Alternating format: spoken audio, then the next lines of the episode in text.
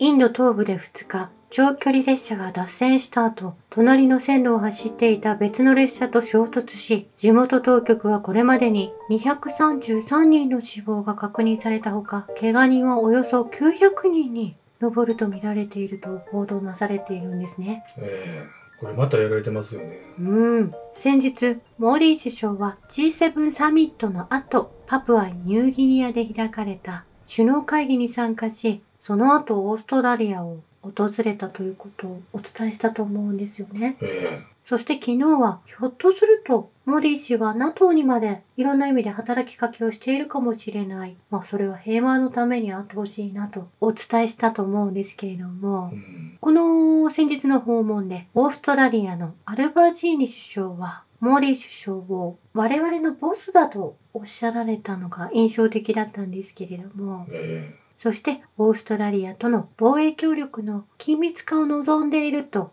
お話し合いもなされていたんですよねえ。はい。そこに来てこの列車事故は意図的に起こされたものだと想定するんですけれども、うん。まあ、トルコのエルドアンがアメリカと手を切ると言った時に起こされた地震。そうですね。そしてこのインドのモディがブリックスとして他の国々に働きかけてリーダーとしての風格を備え、そして NATO やイスラエルにも手を出していこうとしている。その動きに対しての警告みたいなもんですよね。うーん。まあまた市民の人が巻き込まれてしまう。まあ、このようなテロ行為を起こしてしまう西側諸国。え高齢がかかってこれに取り掛かったと思うんですね。え嫌がらせばっかりやってますよね。まあ、人の命が関わるようなことが平気で行われるというのがう、ん。まあ、日本にもその息が吹きかかっていると思うんですけれども、えまあ、それぞれの国の当主を信じてですね、いろんな事故や弊害を起こされるわけですけれども、え心を一つにして、そして怪我に見舞われた方々は、まあ、回復に向けてですね、え頑張ってほしいなと思うんですよえね。そうですね。こういう事故や災害が起きたからといって政権が崩れないというところが、まあ、これらの国々はもう国民も十分理解してるんで、うん。そして、遠藤誉さんという方が、コラムのようなものを書いていらっしゃって、それを取り上げるんですけれども、はい。アラブ諸国が習近平やプーチン氏の周りに集まり始めたのは、スーダン、アフガニスタン、イラク、シリアなど、どの国をとっても、アメリカの CIA か、第二の CIA と呼ばれるネット、全米民主主義基金が仕掛けた戦争だということを、アラブや中東諸国が知っているからであるとおっしゃられていたんですね。はい。これ本当その通りだと思うんです。うんアメリカのテロリストは CIA が動かしている。まあ、すごくややこしい ISIS とか説明のつかないようなテロ集団を仕込んでいるのがアメリカだということなんですよね。えこの今お伝えした NED、ネットですね。全米民主主義基金。まあ、それを調べてみるとですね、えはい。この NED は1983年に設立され、名目上は他国の民主化を支援する非政府組織だが、実態は民主の名を借りて反民主的行動を起こす組織なんだそうなんですね。えこの NED、ネットは長年にわたりアメリカホワイトハウスとアメリカ議会から資金援助という形で世界中の多くの非政府組織を操り指揮下に置き目標とする国や地域、それに米国の価値観を輸出し転覆、浸透、破壊工作を行い分裂や対抗を煽り米国政府の隠れ蓑の民主十字軍の主力の一つとなっているようなんですよね。えこれがカラー革命を策動して目標とする国の政権転覆、現地の政治団体と結託して他国の政治に介入する。分裂勢力を経済的に援助して目標とする国の安定を破壊し、偽情報をでっち上げて反政府言論を繰り広げ、活動や学術プロジェクトを経済的に援助してイデオロギーを浸透させる。この非政府組織と言われるネットなんですけれども、えこの非政府組織と聞くだけでピンとくるのが。やはり公明党を支えている創価学会だと思うんですね。この非政府組織ですね。はい。これが笹川財団ですとか、そういったものがそれに値すると思うんです。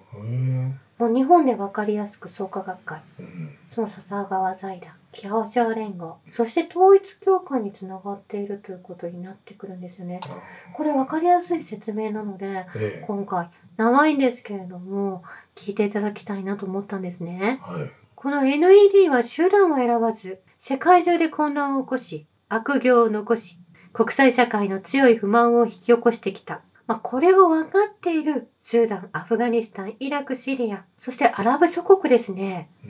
ん。もうとっくにロシアや中国は分かっているはずなんですけれども、はい。これらを煙たがる、このような乱暴な方たちを排除していくという動きが今進められていて、日本は全く気づかされないように、まあ、それらの支配下になってしまっているっていうことを日本国民に気づかされないようにうん。報道を使って嘘でカバーしているんですよね。はい。ネットの本質は、アメリカが他国の内政に干渉し、米国の私利のために、利益のために奉仕する道具になっているということなんです。うん。その真の狙いは、民主主義の実現ではなく、転覆と分裂をそそのかし、そこから漁夫の利を得て、アメリカの覇権を守ることにある。これでウクライナ戦争がちょっと見えてくると思うんですね。ええ結局、この NED っていうのが、寄生虫のように、その国に入り込んでたってわけですね。ねえまあ、CIA の、まあ、第二の CIA と言われているんですよね。うん。そして日本もそのような動きをしているのがわかるのが、このクリミアが併合された2014年以降なんですね。ウクライナに数千億円の経済支援をしているんです。うん。前にも京都議定書の件で、ウクライナとのお金のやり取りがあって、急にお金が消えてしまった。はい。ウクライナで消えてしまったとおっしゃられていたと思うんですけれども、まあ、この2014年以降にウクライナに支援をしている日本のお金は、そのお金自体はインフラに回っていなく、政府高官が私利私欲のために利用し、アゾフは1000人余りだったのが、マオリポリだけで2.5万人に増兵されているんですうん。ドンバスの市民の放棄を抑え、ロシア系住民を追放すべく、西側の支援は惜しまず軍事強化に注がれたということ。これ日本がこの戦争を準備してきたということになるんです。そうなりますよね。これマイナンバーの問題もそうですし、いろんな意味で日本国民を抑え込もうとしているのが、この CIA うん。によるもの、まあ、上に統一教会がいるわけです。はい。まあ、これらをもう冷ややかに見ていかなければいけないですし、まあ、政府を信頼することはもうできなくなったということ。そうですよ。ええ、もう自分たちの中心に置かなくてよくなった存在に、もうまともじゃない日本が今あって、世界から見ても滑稽な国になってしまっているわけですね。えそして先日、北朝鮮が衛星を打ち上げ失敗してしまったことに対し、アメリカなどが批判をしているんですね。えうん。これもちろん日本もそうだと思うんですけれども、はい。これに対し北朝鮮のヨジョン氏は、アメリカなどが今回の衛星打ち上げを批判していることを非難していらっしゃるんですけれども、もし北朝鮮の衛星打ち上げが非難されるのであれば、アメリカを含め何千もの衛星を打ち上げている全ての国が非難されるべきだと指摘しているんですね。もっともですよね。ええ全面的な戦争抑止力の強化に全力を尽くすとこのように北朝鮮のヨジョン氏はおっしゃられているんですよね。うん。とした上でアメリカなどが我々の主権を侵害する請求な行動を続ける限り傍観者であり続けることは決してありませんとこのように述べられているんです。はい。積極的に世界平和のために我々は取り組んでいくということを意思表明されていると思うんですよね。全く日本と真逆の毅然とした態度ですよね。これが日本が言う報道の北朝鮮をずっと叩いてきたり悪い国だというふうに洗脳させられてきた私たちにするとですねうん。今世の中で起こっていることがほとんど真逆なんじゃないかなと思えてくるんですよね。日本人の方が報道によって洗脳されている。まあ、カルト国家で住んでいるので気づかないことがすごく多くてとても恥ずかしい人種になってしまっていると思うんですよね。え一部気づいていらっしゃる方はいらっしゃるにはいらっしゃるんですけれども、えうん。まあ政府自体がそれを牛耳っているということ、メディアを支配してしまっていること、それが CIA やネットと言われる非政府組織ですよね。えまあ、それらがテロ組織でしょ。テロ組織が完全に日本をのと日本を乗っ取って分断し、内政干渉し、まあ、国民の税金を狙っている。とともに国を転覆させようとしているということになるんですようね。ん。まあ、とても恐ろしいんですけれども、この北朝鮮はですね、いち早くロシア支持を表明して、私たちずっとウクライナの紛争を見てきているんですけれども、その中でもマウリポリはい。がロシアの新しい独立国としてですね、うん。ウクライナから離れて、まあ、ロシア領になったわけですね。えまあ、そこの建物の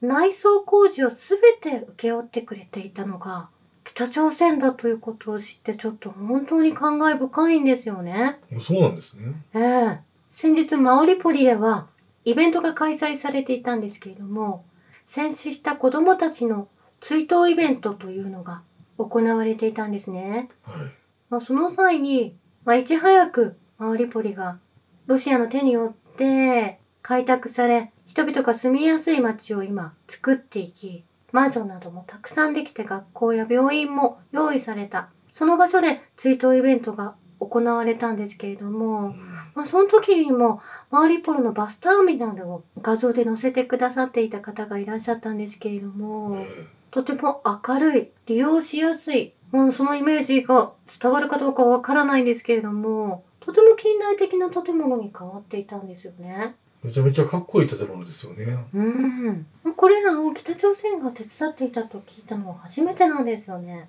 意外というか、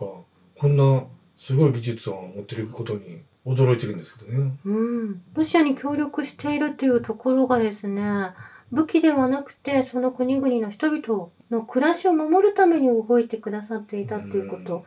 どうして日本は武器を送り、お金を送り、そういったことで動いているんですかと私はもう本当嘆かわしい。嘆かわしい。もうその北朝鮮を私は評価しますね。うんその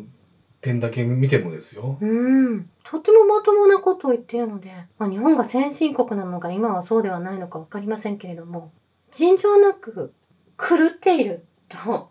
しか言いようがないんですよね。ねえ。そしてニュースを見てもウクライナを応援している。まあ、本当にテレビしか見ていない方々は、間違った方向に動いていて、平気でそのような間違った発言をなされているのが、うん。もう胸が痛くて仕方がないんですけれども、えまあ、ようやくここに来て、まともな記事が出てきた。まあ、ニュースは真実と、ちょっとまともな記事と、そして嘘情報が織り込まれているので、え。うん。その時々で自身が情報をチョイスしなければいけないんですけれども、まあ、広島を侮辱した G7 サミットという見出しの記事を見つけたんですよね。うん。まあ我々のまあ国の政府は昨日も伝えましたけれども、カルト勢力が暗躍していて、とても先行きが暗いものに感じるんですけれども、はい。やはりそれにはに国民の責任も追随してくるわけで、うん。やはりそれに気づいて声を上げなければいけないということなんですよね。えアメリカの著名な思想家、言語学者のノーム・チョムツキー氏がロシア産エネルギーと中国市場を失った欧州はアメリカによる一極的世界で衰退する運命にあるとこのように指摘されているんです。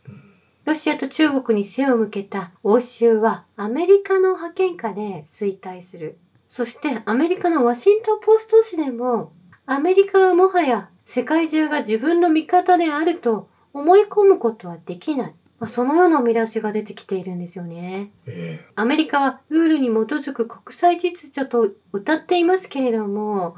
アメリカ自体がルールを違反したり破っているということ、思い上がりの偽善だということを、いろんな国から見てもそう見える。それをワシントンポスト紙が、え。うん。アメリカ紙が伝えているんですよね。えまあ、ロシアに対して今なおアメリカは制裁を加えているわけで、新スタート条約違反に対する米国の対抗措置を考えると、そのような措置を取るということ、これが州議会でお話の中で上がってきているみたいなんですけれども、まあ、実際にルールを守れていないのはアメリカであるということ。それは新スタート条約に関してもトランプ氏が突然一方的な INF 脱退がきっかけになっているんですよね。えそれでプーチンがお怒りになったわけですよ。そうすることで核兵器の製造ラッシュがやってきて戦争に持ち込もうとしているんじゃないのかと。ちょっと待てよということをプーチンさんもおっしゃられたんです。えで、その後、この新スタートの履行停止をプーチンさんは表明しているんですね。え当然のことですよね。ええアメリカだけが好き勝手にやっていいわけがないんですよ。うんそして慌てて、ウクライナ問題で米国と一致団結した欧州ですが、フランスのマクロン大統領は、ロシアとの紛争は一向に先が見えず、おまけにアメリカの先行きに不安が出てきた。このままバイデン政権にコミットし続けると欧州の将来が危ういと気づいたようで、私たちの安全保障の選択をアメリカに委ねることはできませんと。これ1年経ってこう気づいたのかっていうなんか突っ込みたくなるんですけれども、アメリカを抜きにしたロシアとの共存を考える必要性が出てきたことを強調していらっしゃったようなんですよね。えちょっと気づくのが遅すぎますよね。まあですので、ちょっと言葉は悪いですけれども、バカが天下を取ると国民が死んでしまうということですよね。以上です。ありがとうございました。